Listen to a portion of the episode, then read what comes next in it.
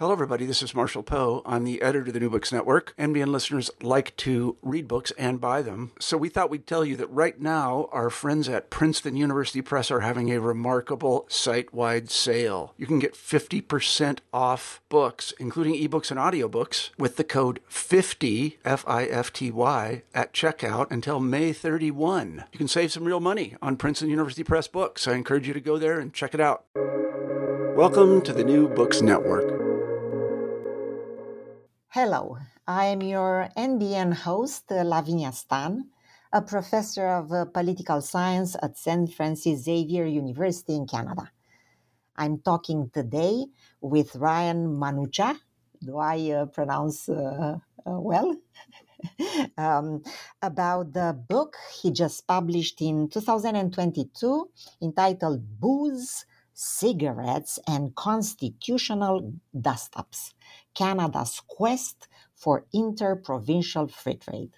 Ryan is currently a fellow of the Brian Mulroney Institute of Government at uh, San Francis Xavier University, which has facilitated this interview. Named for its champion and main fundraiser, former Canadian Prime Minister Brian Mulroney, and housed in a state of the art uh, complex. The Institute brings together public policy scholars from a variety of fields. It also offers an excellent undergraduate uh, public policy program, the coordinator of which I was in 2019 2020. Welcome to New Books Network, Ryan. Thank you so much, Lavinia. It's such an honor and pleasure to be here. Thank you very much for accepting this interview about your recent book, which was the 10th volume published by McGill Queens um, in collaboration with uh, the Brian Mulroney Institute of Government Studies. Um, and uh, um, uh, the um, uh, volume is in a, uh, is featured in a series titled uh, "Leadership, Public Policy, and Governance." Uh, here at uh, uh, StFX. Before we turn to the book, could you tell our listeners a bit about your academic trajectory for them to get a feeling of um, where you are coming from um, and um, what uh, brought you um, here today at this uh, particular um, step in your career? Absolutely. Yeah, it started um, back. I pursued undergraduate studies in economics at Yale University in the US. And there, uh, my studies really helped me understand um, the basic building block uh, uh, in terms of tooling set for policymakers when it comes to understanding the uh, rigorous uh, econometrics and economic theory. And while uh, I was there, I was blessed with opportunities to help with some research for professors and also some policy experience at the Ontario Securities Commission and at the Canadian Embassy in Washington D.C. at the uh, within the Economic Trade Policy branch, and so there I was really able to appreciate and learn um, a good deal about the um, the rigorous you know maths and and theory that goes into uh, trade policy, and then after uh, economics uh, undergrad, I pursued a, a, law degree at uh, Harvard Law School, where I uh, dove into the world of international trade law and studied under uh, some very, uh, very very knowledgeable professors who sort of showed me the basics and more than the basics on international trade law and policy. Um, and because of those two experiences, I was able to combine uh, the economics and the law at, at once. and while I was at law school, that was where um, it was a really interesting moment in Canadian history when I mean, we've had internal trade wars throughout post uh, our, our post confederate post confederation history, but it was Alberta. This was in 2018 or 2019, trying to get bitumen out to the west coast, and British Columbia saying no, uh, that's that's not what we want to allow. essentially blocking the movement of, of this good, bitumen, out to the coast by way of pipeline. And in response, Alberta retaliated by curtail or attempting to and curtailing the sale of BC wine in Alberta liquor stores. And being a student of international trade law and being a student of international trade economics, I was like, oh, this is utterly destructive for the Canadian economy. And how is this even permissible within a single nation state? And that was the spark of my journey and uh, deep dive and exploration and study of internal trade law in Canada. And in uh, the study of internal trade law, or the study of internal trade, I should say, is extremely multidisciplinary. you are looking at you know various components of law. You're looking at constitutional law, administrative law, international trade law, and then you know you also have to look at Canadian political history and economic history, and then also you have to bring together that that you know that uh, more empirical and uh, mathematical economics to help understand the uh, impact on trade flows and the costs to the Canadian economy, and not to mention a great deal of um, appreciation for the social and political forces at play. Um, because you know, as much as we may pursue internal trade for maximal economic growth, um, we may be also similarly or more concerned about things that uh, may run antithetical to uh, liberalized trade. For example, you know, uh, environmental protection laws or, or uh, public public interest laws that curtail movement of goods or services for the you know for the public um, may be important to us as well, not just maximal economic growth. So, so you are you are a Canadian. I sense that you are actually from Ontario. Is it uh, correct? that is correct. so, so your undergrad was in economics uh, in the U.S. Why, why the decision to go to the U.S. to study? Why not um, you know, pursue pursue an economics degree at the University of Toronto, for example? There were so many. There are so many incredible uh, programs in Canada. I think I was really excited to learn uh, in a different form. We might, you know, joke ourselves into thinking Canada and the U.S. are the same. They're, they're really not. And I, I really wanted to understand how the uh, how the U.S. Uh, you know the psyche and, and the way that um, uh, the United States self organizes and, and has built. And that was especially the case at law school, where I came to appreciate how, you know, there we have, you know, the framers of con, uh, Confederation in 1867. In the US, they have the, you know, they call them the, the founding fathers in the late 1700s. And how did they conceive of a federal system? How did they conceive of um, importing uh, their own contemporary value set into what was coming from the British, and just understanding that like everything the, the way that humans decide to self-organize really um, is so contextually determined and it's good to understand how it's done elsewhere. And because of that you can then really appreciate how your own nation um, self-organizes so I understand correctly that um, uh, both uh, in your economics uh, uh studies and in your law degree, um, you looked uh, um, at Canadian uh, topics, and the, your professors were were, you know, um, excited about this about these topics.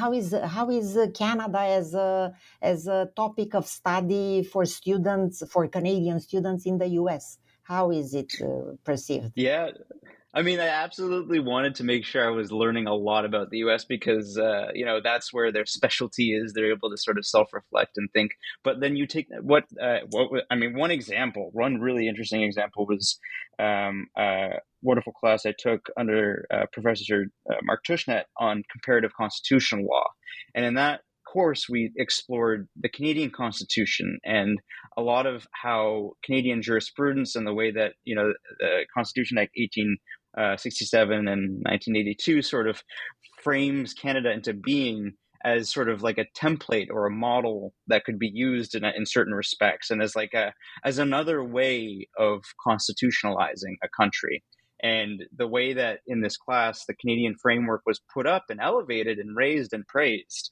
was pretty thrilling. Uh, uh, so absolutely. I think there's there's a certain there's a great deal of respect for, especially at law school, the uh, the, the uh, Canadian legal system, and uh, you know, it's it's it's different approaches. If we think about, you know, the drafters of Confederation in 1867, a lot of what they did was influenced because of the conflagration happening in the U.S., the Civil War, and a lot of those folks were saying, "Hey, how can we uh, frame our country to avoid the same a similar situation from occurring here?" Um, so there's always great uh, opportunity to cross pollinate.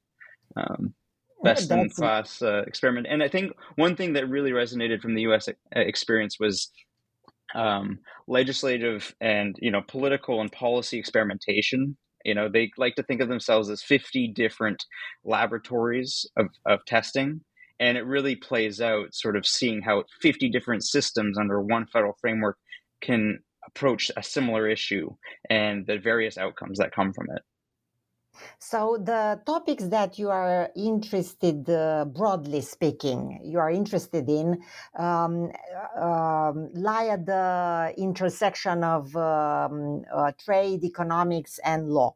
Is this, uh, would you say that this is a good uh, characterization, or would you want to elaborate on it?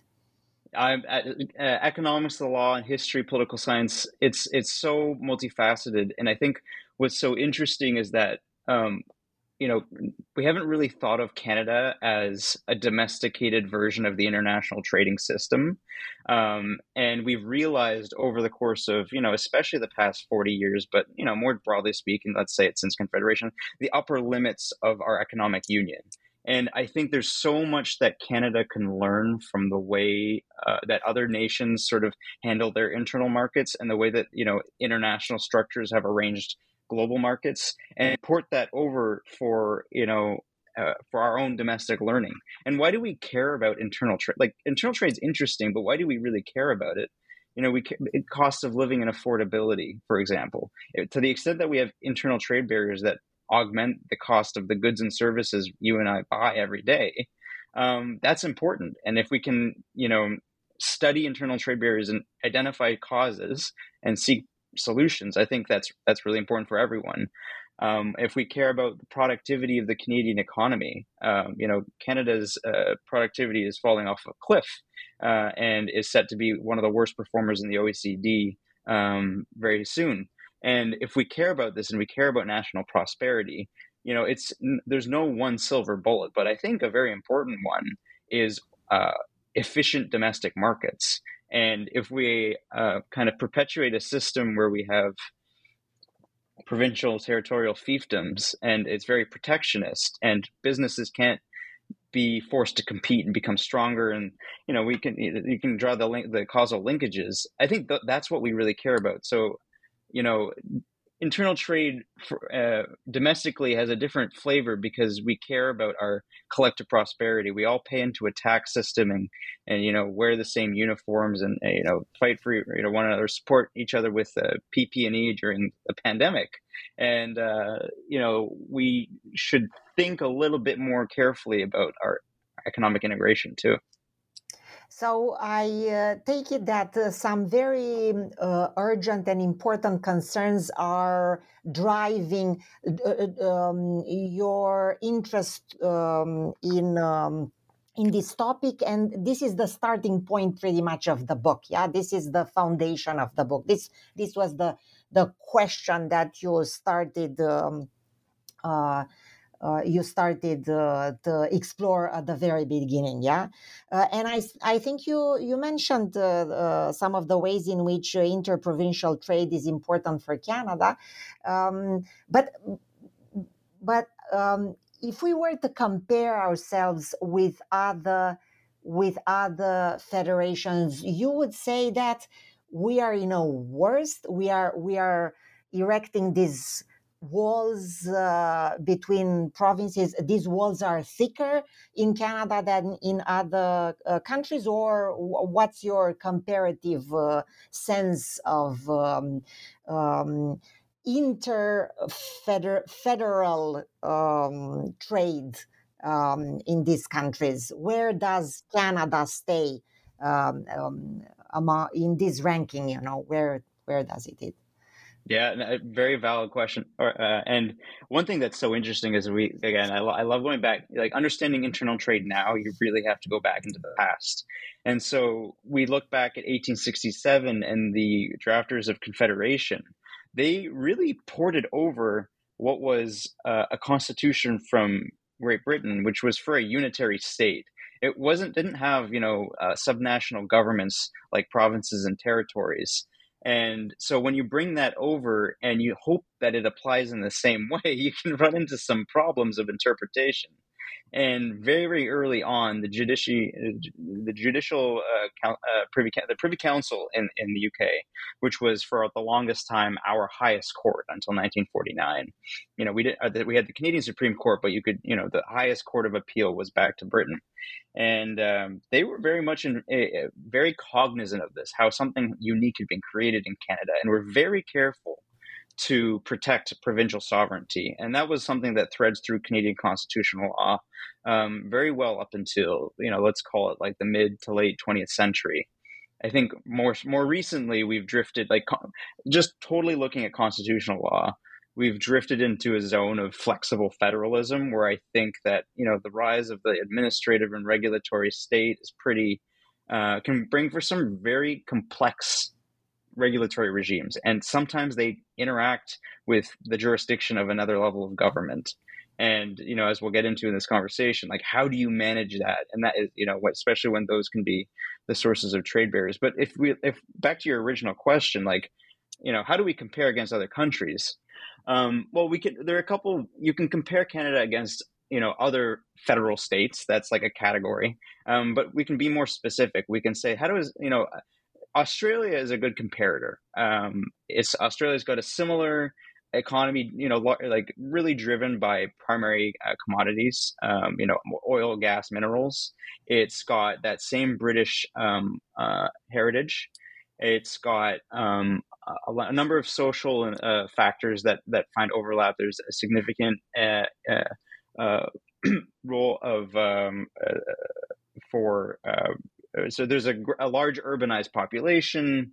Um, both have uh, uh, have great um, exposure. They're both middle countries, greatly exposed to international trading patterns. And the way that Australia handled it is they legislated mutual recognition agreement into the fabric of their national uh, scheme, legislative schema. So whereas Canada in the early '90s adopted the approach of a of a international of a domestic trade agreement, Australia went even farther in like saying we're actually going to like give this the level of legislation. We're not just going to create a political agreement, which I think is really powerful. And they even have a national body called the Productivity Commission that goes out and sort of sources these trade, identifies them, raises them for consideration, and draws focus and attention and political will. Um, compared to you know the European Union and every the European Union similarly has a much stronger approach towards internal trade barriers. There's a very strong philosophy of mutual recognition that runs through the way that uh, the European Union does business, and I think that's really that's another model for Canada to sort of look at and see like, okay, what do the next 50 years look like for the economic union? I think the economic uh, the European Union is a good guidepost.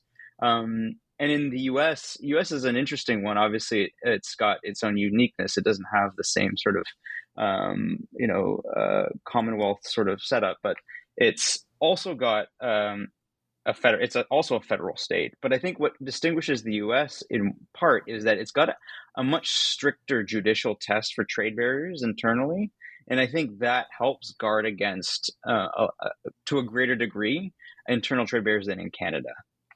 So I think Australia and the European Union are very good, um, you know, t- uh, models for us to consider when we're considering comparative uh, um, states of internal trade. Mm-hmm. mm-hmm. This is this is a compelling uh, argument what you laid uh, here. Uh, I'm I want to go uh, uh, back to the title, and I just wonder: um, Are cigarettes and booze at the heart of interprovincial trade, or this title is like a hook? for the audience to um, um, become interested in the book. Yeah, let's explain. Let's explain to non-Canadian and Canadian listeners what does this trade cover. Oh, it's the uh, booze, cigarettes, hundred percent. You know, Canada's internal trade story is really uh, found throughout the products that we really care about, and things that didn't make it to that title. For example, include margarine. They include turkeys. They include uh, a lot of booze, quite frankly, but eggs and chicken. It's all manner of goods especially goods that uh, could have also made that list, but booze and cigarettes definitely turn heads. So, um, and why do they matter? I think um, booze and cigarettes are subjects of of uh, trade battles, domestic trade battles, because largely because governments derive a ton of revenue for their sale, and so where they can defend those markets, they are better off.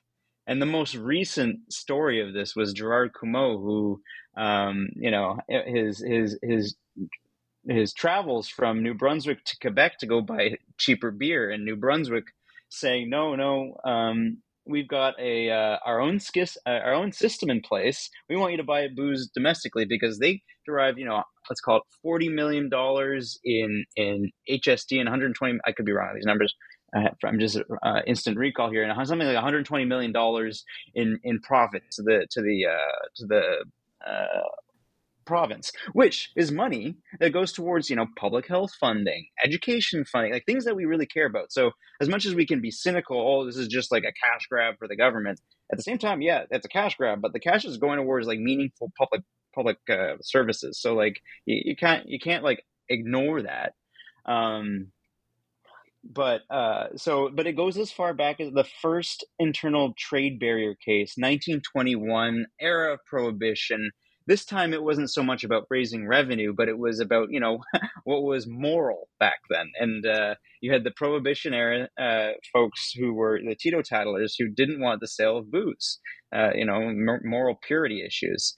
And there were folks who did. And so you know using booze as a way to you know it, the it, it, was an internal trade barrier case but it was it was really using that provision to see if they could get their alcohol in notwithstanding the uh, restrictions of of temperance um, and uh, another instance you know 1940s uh, atlantic smoke shop case uh, out in new brunswick uh, about whether or not uh, a province was able to charge a sales tax on cigarettes. Like this was stuff that we all, you and I like think about as like it's it's expected like fully within. But you know there was some in early Canada a lot of things were still being figured out, including whether or not provinces were entitled to levying sales taxes.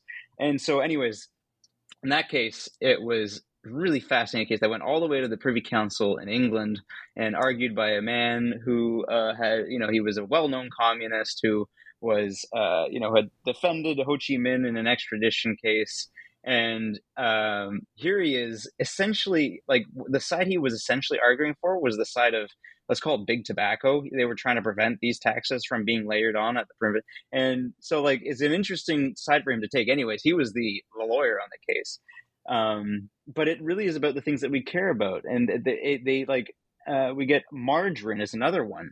You know, margarine was invented in France in the 1800s to deal with a food crisis and uh, you have a ton of dairy farmers in south, southwestern Ontario who, for whom margarine was a real threat to their dairying. So they were doing all they could in the late 1800s to essentially write it out of existence. And they used the criminal prohibition powers to sort of say, hey, we're, we're not going to deal with this. And people, you can look at the debates back then, there was a lot of arguments about health and safety. But what it really was was, you know, um, this is threatening the dairy industry.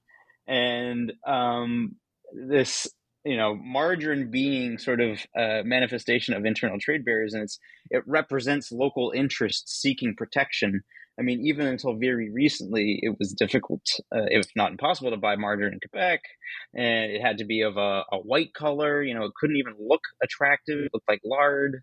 Um, so yeah 100% it's such a rich history inside of our products especially the ones that uh, are very uh, inel- have very inelastic demand curves if we pull the economic parlance out too.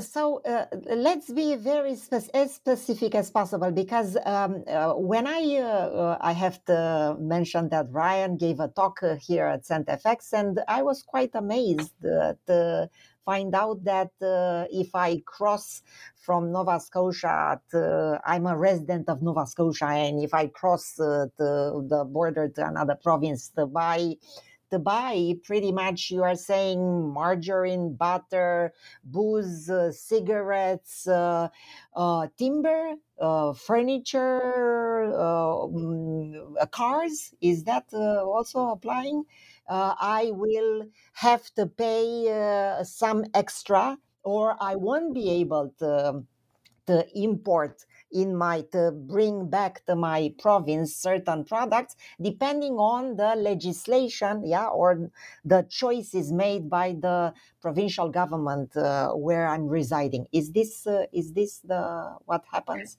that's exactly internal trade barriers. They used to be really evident. You know, a tariff, a customs duty. You would see border agents at the border of Upper and Lower Canada monitoring the passage of goods and you know trying to ensure that everyone you know in inter like before 1867 there were a ton of intercolonial trade barriers. We don't see that anymore. You don't see oh you know if you're trying to bring wine in from Quebec it's a seven percent tariff. That's that. First of all, that's not allowed. Um, but that's not the type of trade we're talking about. Really technical and, and non non tariff trade barriers more generally. And so, you know, for Comeau, it was a prohibition on the reentry into Quebec and uh, with more than 12 bottles of, of beer at the time. Uh, it can be even more subtle. Like that one was a bit of a, an, uh, an overt quantitative restriction, but, you know, it was kind of premised on public safety or, or you know whatever the argument they might have tried to raise. If you know at, like right now another example um, in order to for a truck that's overweight or oversized to to travel across every every province needs its own permit. And you know if you're going from you know nova scotia to alberta that requires i think like seven. And if you're going from texas to alberta it's one. They don't require one in every state you know the inability for you know you have trailers uh, in in uh, you know the backs of trucks that they drag trailers and needing registration or needing to renew registration every time you enter into a new province. Another good example um, is the porting of qualification if, if you're a doctor and you've been licensed to practice in a particular province of, of canada trying to port those qualifications over. And it's you know sometimes oh you know if you do this test if you pay that fee but what canada needs to recognize is like every one of those anytime you introduce a friction to movement you know that's that's what we're talking about here. We're not like these glaring like border guards It's not what and and the if you talk to many you know economic actors you say hey you know do you encounter trade barriers in your day to day oh no no i don't i don't see that um, but they'll say, okay, so if you try to move your your your tow, can you move your tow truck from Ontario to Quebec? Say, oh well, I no, it's you know it's exceeds the weight limit. Or you know, can you um you you you produce meat out of your provincially regulated factory in Alberta? Can you get that over into Saskatchewan? You say, oh, actually, no, not without going through this, you know, federal abattoir. It, it's like not recognizing that what they're encountering is a trade barrier and sort of accepting mm-hmm. it as a cost of goods. And the biggest thing that's surfacing is that it's in the data. The trade barriers are in the economic data, but folks on the ground don't use the vernacular of trade barriers when they discuss what they're encountering. They think of it as, you know, I don't know, just again, cost of business. When and and for smaller businesses who can't afford to handle the compliance or the financial issues related to those those decisions, like you know, uh, trying to bring your car over from from uh, British Columbia to Alberta. If you already just had your inspection done, why do you need to have your inspection done again in Alberta? Like, there's something about us being under one common citizenship that I think entitles us to a degree of you know mutual recognition of of the standards and the testing procedures undertaken in one province as satisfying those in another um, well said well said. And uh, you bring all these examples and many more in your book which is a very dense book with uh, no fewer than 15 uh, chapters. Could you please um, walk us uh, through your argument and uh, the way the chapters are building on each other?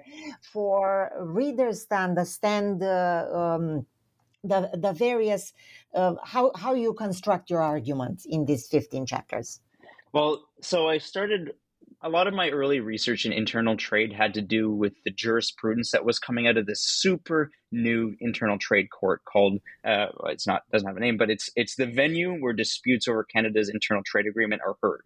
There have been 13 to date, two that have gone on to appeal. And there I was trying to discern what was going on and the case law that was unfolding and trying to help guide future panelists and judges on how to decide future cases. But I realized like so much, you know, it, a, law- a lawyer appreciates the origins of a law and, and, you know understanding how we got to where we are now and the institutions that exist really require starting from the beginning and that really comes from in my book the 1840s because you need to understand the Constitution. And in order to understand the Constitution, you need to understand the people who were drafting it. What were their life experiences? What had they endured?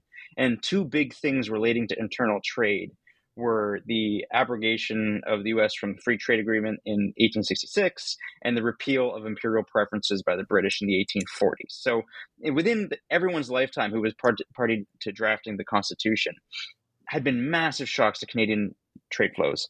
And so from there, we understand the Constitution, why it, how it exists, and then we follow the course of Canadian constitutional, political, legal history to the present day. And we understand, you know, we, we look at the case law in, you know, the butter and the cigarettes and the booze and the interpretations of the Constitution. And then, you know, overlaying all of this, the book delves into okay, well, how was economic thinking evolving over this period of time? And how was Canadian federalism evolving over this period of time. And what becomes apparent is that by the time you get to the early 1990s, which is when we got our internal, our first internal trade agreement, it was sort of uh, stars had aligned. We'd had, and so in the book, I, I argued like it was at that point in time where it was possible to make the kind of decision to enter into an internal trade agreement as we did. And you know, I discuss you know it was the right time politically domestically and abroad. There was the rel- the necessary competence at federal and provincial governments. We'd just been through 10 rounds uh, 10 years of nonstop negotiating international trade agreements. There was a great degree of capacity in uh, provincial and federal governments. And then once we establish the, the timeliness and the need for an internal trade agreement i then bring the reader forward and i say how has it worked? We've had 30 years of operation of this agreement. How has it worked? What's the diagnosis and what's what what's the trajectory? Where are we heading towards? And so using this this you know time continuum arguing like okay here is how the constitutional law is likely to evolve and that's where i get to in my book and i and i have some predictions for the next 20 30 years but then i also underscore that a lot of the internal trade barrier resolution is going to be done through canadian intergovernmental collaboration and it's because of what we talked about earlier. The Constitution gives so much power to the provinces and to the federal government. And trade barriers can't be comprehensively understood until you have a mechanism that helps with that overlap. Um, and it's a really creative solution. You know, world's first inter, you know, wholly intergovernment. Like, what we, it, the only country who essentially took what the WTO has and it, it domesticated it. And so we're first in time on this. And there isn't a lot to learn from from other nation states. We can learn from the WTO. We can learn from bodies like NAFTA and Mercosur and the EU and the EC. Um, but we're learning a lot on our own. And so I think what I also argue is now is a good time to reflect. And given everything about you know our drive for you know our productivity falling off a map and and um, domestic competition at level. The Competition Bureau recently came out with a stunning study that showed the absolute falling off of another uh, diminishment of of competition within Canada. Um, so a, a, lot of reasons to refocus and think about how internal trade um, is is important for so many reasons. Thank you very much. Uh, this uh, this uh, was very good to have this outline of your argument. You know, now um, after you completed this project, what do you think are the main lessons that Canadians and possibly others uh, might draw from uh, from your book? Uh, it seems to me, for example, that although there is an argument there to be made that the government uh, through all these um, the fees and uh, you know that they uh, they collect uh, they can um, they can um, uh, cover other social programs, it seems to me that it's very cumbersome. Uh, it, it's it's very cumbersome for us, the ordinary people. Yeah, it, it might be good for the government, but it's another way of taxation in a way. It, it's another way of making payments to the government that might not be as glaring as uh, you know as your income tax when you have to when it, when you know when you know what the how much the government uh, uh, is um, is taking out of your income you know? So what what would you say uh, are the most important lessons? Mm-hmm.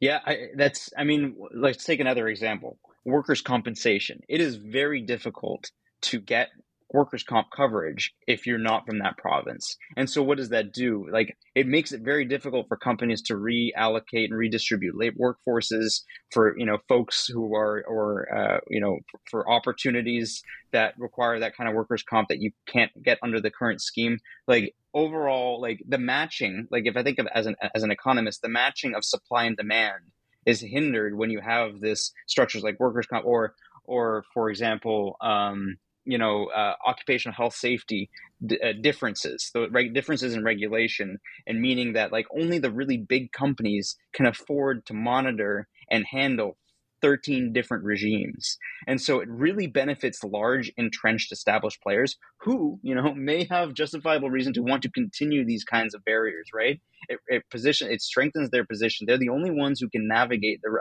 fairly complex terrain. Um, and you know, you can get into the argument about like regulatory capture and and um, the relationship between uh, you know stakeholders and the regulatory process to maintain you know uh, competitive moats uh, through through uh, laws and rules. Um, I think what we what like some of the big lessons for us is that like the it's it's exhausting work. We're talking about like the reconciliation of divergent building codes of of construction of electrical codes, but if you take a you know this is where I think where Canada needs to go is like appreciating that like these it, it's it, internal tr- trade barriers sort of have been re, are redefined and we need to open our minds up to like what could constitute a hindrance for our overall prosperity. And again you may want restriction that and i think any regime like australia's internal trade uh, uh, mutual recognition act you know the way that e- the eu does it they always allow for legitimate policy reasons to prevent the application of liberalized mechanisms right? Like the you know in, in australia they'll say oh you know if you're uh, certified for this occupation in in new south wales you sh- uh, and you're, you're, you're certified you're able to practice that occupation in queensland. And but they do say oh except where you know it, this might impact health safety or the environment. Like they they are mindful of legitimate policy reasons for wanting to impose restrictions but in those cases there's always guardrails in place so a Canadians need to uh, we need to expand the dialogue and help other help industry and government appreciate how wide ranging and how subtle trade barriers can be.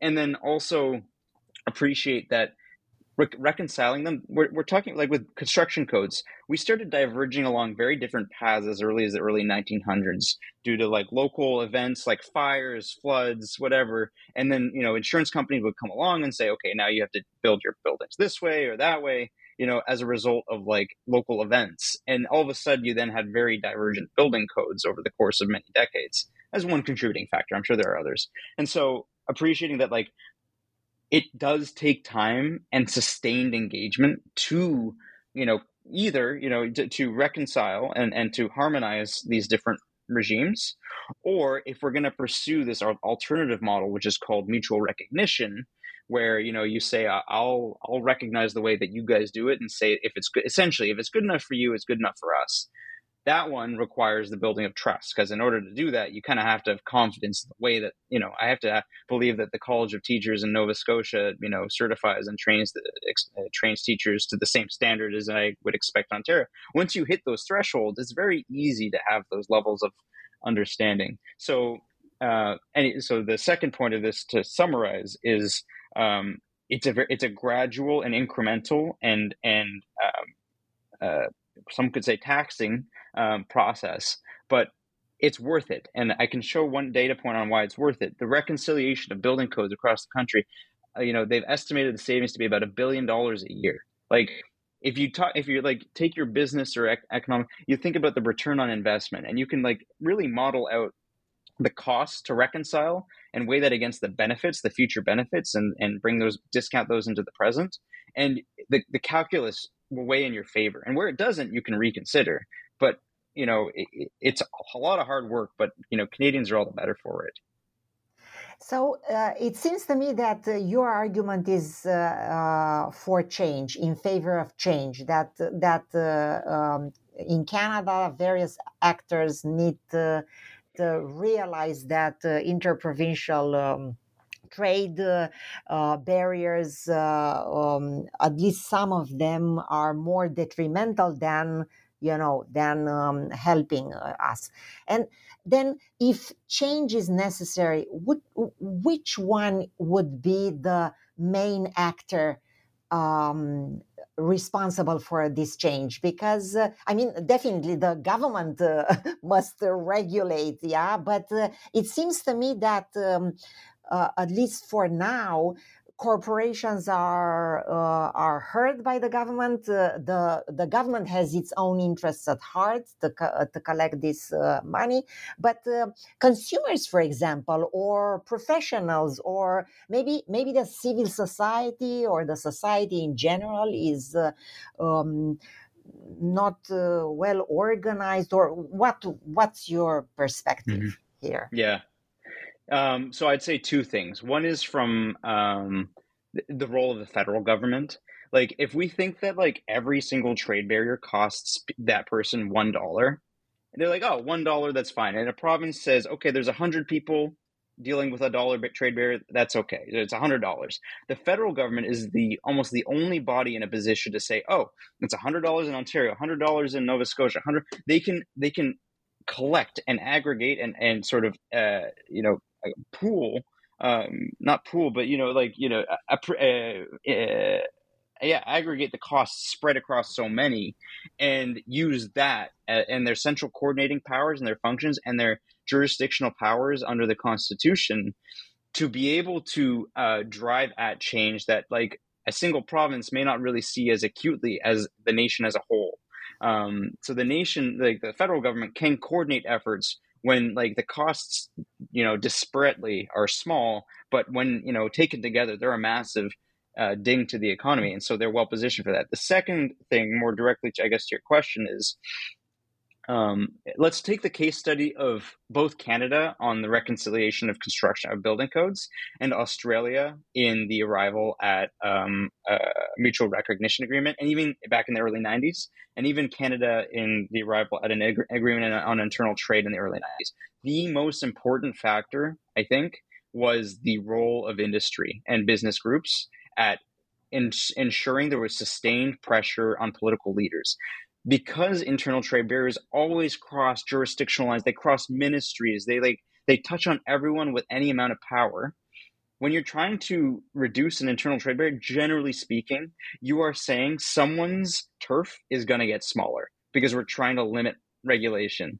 And that hurts. Like, and without that forcing function coming down from up top, and that forcing function getting fueled by uh, uh, business stakeholders and business and industry, you don't have that sustained um, uh, momentum and and willingness to make change because it is so easy and preferred to not rock the boat. If I'm an internal trade official and I know that you know what I'm recommending is going to shrink the the uh, you know the scope of like five other regulators with uh, under various ministries I'm not so inclined to pursue that. Like I need that I'm I I you know that the political the political guidance and direction is going to become fundamental in that scenario. Would you say that uh, COVID uh, impacted in any significant way uh, interprovincial uh, trade uh, barriers, or, or um, was uh, was it not so important? Yes, I think it definitely really uh, hindered uh, internal trade liberalization, I would say. And one of the ways it did so was we started to see uh, subnational and ro- local governments and even national governments, uh, but mostly subnational governments, um, essentially prefer local businesses, even in, you know, notwithstanding the public procurement obligations under the Canadian Free Trade Agreement, um, sort of um, to maintain the health and the vibrancy of their businesses within their jurisdiction, starting to um, consider that. The other consideration was a lot of the regulatory folks who were uh, who are ordinarily tasked with matters regarding internal trade suddenly spent two and a half three years on um, COVID related regulatory issues. And so it really um, set us back by a number of years, I think, because either, you know, there's finite time and capacity and COVID regulatory matters came to the top. And so it, so just internal trade issues kept dropping down uh, as a result of priorities. So it did, it did have an impact. Um, for example, I mean, we haven't seen the addition. So the Canada's governments maintain this list, this roster of um, internal tr- matters for resolution, uh, ma- trade barriers that are you know under consideration for resolution, and not a single one was added in the past calendar year. Um, and I think that uh, there are a number of reasons for that, but I think one is just the diverted attention um, to uh, uh, other things. Um, if you were to um, reissue the book, uh, a second edition of the book, uh, would you change uh, anything? Would you would you um, add uh, more information? Would you um, give up uh, some arguments? What uh, what would you say? what's what's the plan here? yeah, that's a really good question. Really good question. I think that one of the things I probably would have done more of um, would have been um, perhaps like expand more. Kind of back to one of your questions, actually. How how does this play out in other countries? Like, can you help us understand Canada in context? Like, how does this work in Switzerland, in Brazil, in you know, and you know, the book speaks to it, but there doesn't it doesn't have as big of a comparative lens, and so maybe this is for you know, uh, you know, uh, uh, an annex or something. But I think helpful contextualization of how Canada does this, and not just because I I talk about the constitutional scheme, but like more broadly, how does inter- the internal trade market stack up against uh, our, our, our global competitors, our, our trading partners. So, uh, is this comparative study your new project? Uh, or what kind of projects do you have on your uh, on your desk uh, for the near future? um, on my desk right now is um, a lot of research on um, so standardization like there's two ways that you can achieve trade um, I, i'm looking at i'm looking at giving policymakers as much specific guidance on how to um, operationalize uh, trade liberalization? Like how can we actually solve this in specific scenarios? Like i think we need a bunch of case studies we need a bunch of examples we need like playbooks to run on like the hundreds and thousands of trade barriers that exist. And like how how do we handle this?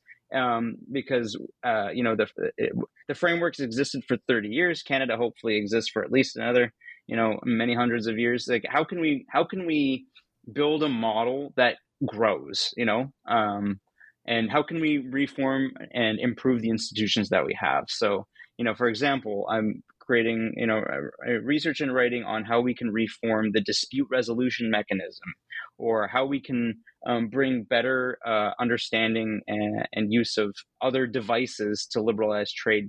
Um, how can we get creative about this essentially uh, in the book um, you uh, you say that uh, you have uh, four brothers? Are you four brothers or you are one of the four or you have four other brothers?